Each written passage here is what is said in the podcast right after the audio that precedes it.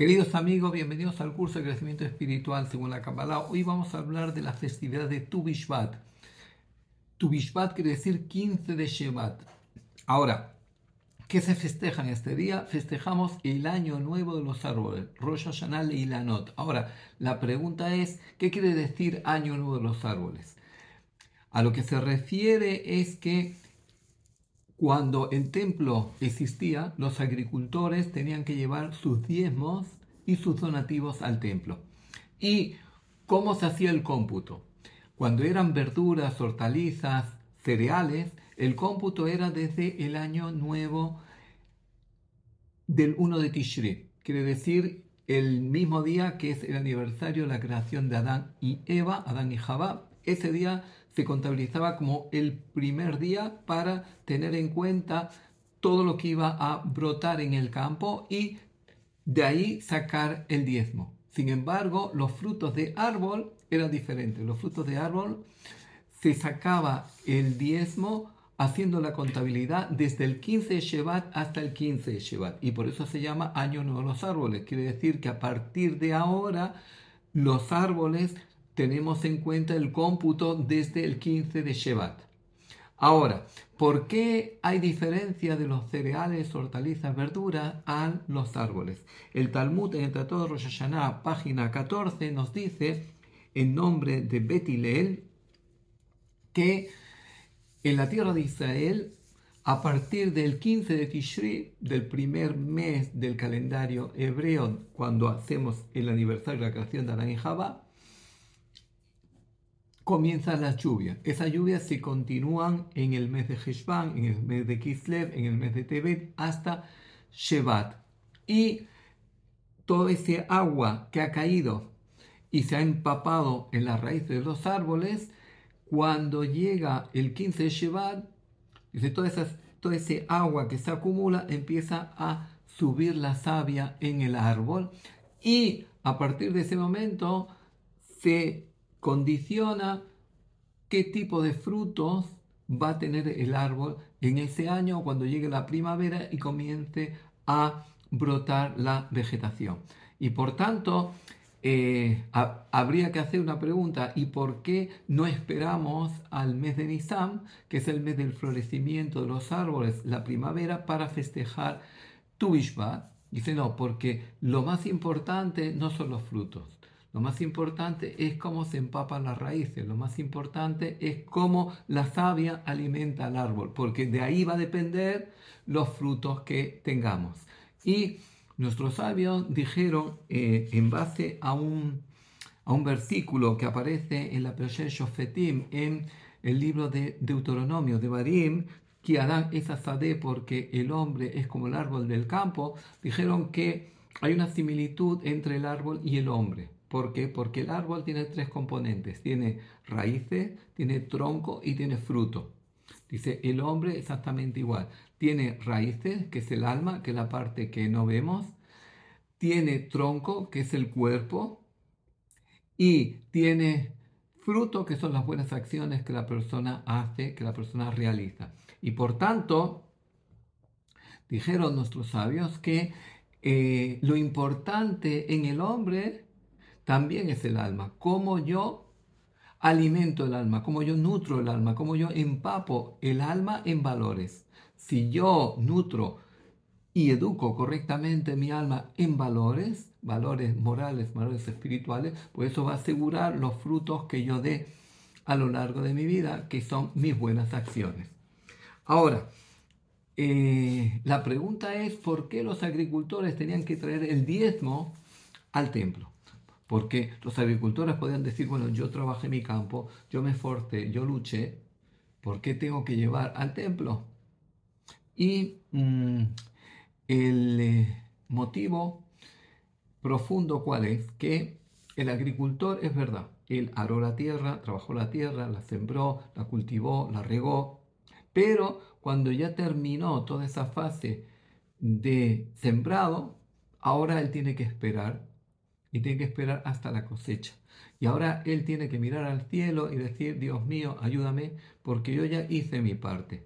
Pero ahora tú tienes que hacer tu parte, que decir, el resultado de mi esfuerzo es la bendición que tú me das. ¿Por qué? Porque hay factores externos que yo ya no controlo. No controlo si van a haber epidemias de insectos, no controlo si va a haber sequía, no controlo si va a haber una nevada, no controlo si va a haber agua en abundancia fuera de tiempo que deteriore la, la cosecha y por tanto el agricultor siembra y se pone en manos del creador. De ahí que se establece una sociedad entre el agricultor y Dios. Ahora Dios nos dice y le dice al agricultor, tú hiciste tu parte, ahora yo voy a hacer mi parte, por tanto somos socios.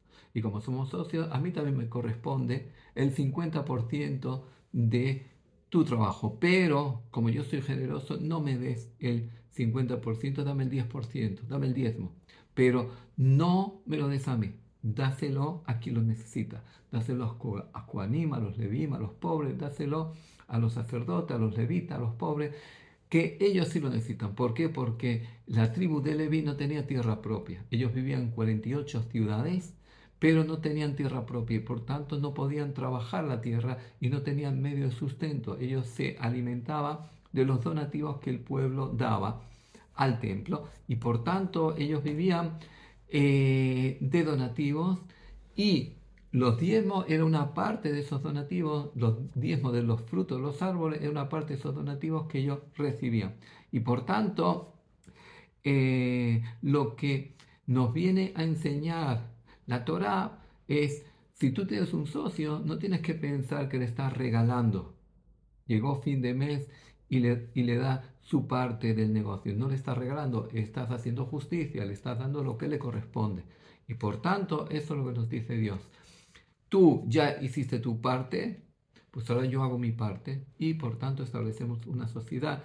Y dijeron nuestros sabios, acerca de Shetitasher, tienes que dar el diezmo para atraer la riqueza. ¿Por qué? Porque si tú dices, yo quiero que tú seas mi socio y yo pongo mi confianza en ti porque tú me vas a auxiliar para tener una buena cosecha, Dios dice, ah, tú pusiste mi confianza en mí, tú me nombraste tu socio, yo voy a ser tu socio y por tanto te voy a ayudar.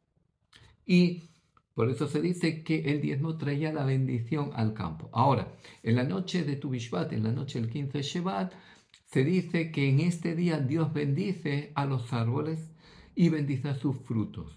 Y por tanto, según la Kabbalah, dice es bueno comer 15 tipos de frutos diferentes de árbol en la mesa. Poner 15 tipos de frutos paralelo al 15 de Shevat y también el 15 es la letra Yud que vale 10 y la letra He que vale 5. Son 15 que son las dos primeras letras de Dios, como queriendo decir atraer eh, los árboles atraen la bendición de Dios en este día y por tanto cuando nosotros comemos el fruto del árbol, atraemos, absorbemos esa bendición que los árboles reciben, esa luz divina que los árboles reciben en este día a través de sus frutos. Ahora, de esos 15 frutos tienen que estar los cinco frutos de árboles con cual la tierra de Israel fue alabada.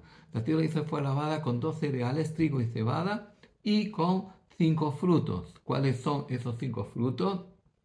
Uva, higo, granada, aceituna y dátil. Y por tanto, y esto tiene un orden de preferencia. De estos cinco frutos que la tierra de Israel fue alabada, dice, estos tienen preferencia sobre el resto de los frutos de árbol. Quiere decir, si tú tienes naranja o pera y tienes una uva, tienes que darle preferencia a la uva porque la uva fue uno de los cinco frutos de árbol que la tierra fue bendecida a través de ellos. Y incluso que te guste más la naranja, tienes que darle preferencia al agua. Pero dentro de los, de los cinco frutos, los que están más apegados a la palabra tierra, porque dice tierra, trigo, cebada, uva, higo y granada, tierra de aceituna y dátil. Aceituna está en primer lugar, en la segunda parte, pero en, el, en la primera parte del versículo primero está el trigo y la cebada, que son cereales, y la uva está tercero, el, el, eh, el, higo cuarto y la granada quinto. Y en la segunda parte del versículo, tierra de aceituna y dátil. La aceituna está uno y el dátil dos. Quiere decir que si tú tienes una mesa donde tienes granada y tienes aceituna, la aceituna tendrá preferencia. O si tienes una mesa donde tienes aceituna y dátil, aceituna tenía preferencia porque está primero a la palabra tierra.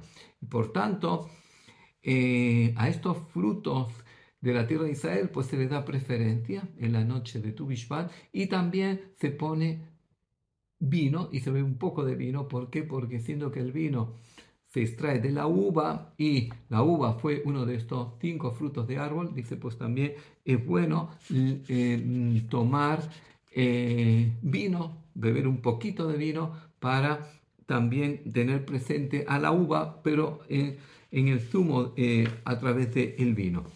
Y en la noche de Tu Bishvat, también, aparte de comer estos 15 frutos de árbol que se ponen y también de probar estos 15 frutos, que pueden ser frutos secos también, dice, también acostumbramos a poner también, eh, como la tierra de Israel fue alabada trigo y cebada, también poner algo de trigo y algo de cebada, que pueden ser granos de trigo granos de cebada, o puede ser, por ejemplo, unas galletas y un poco de cerveza que también la cebada.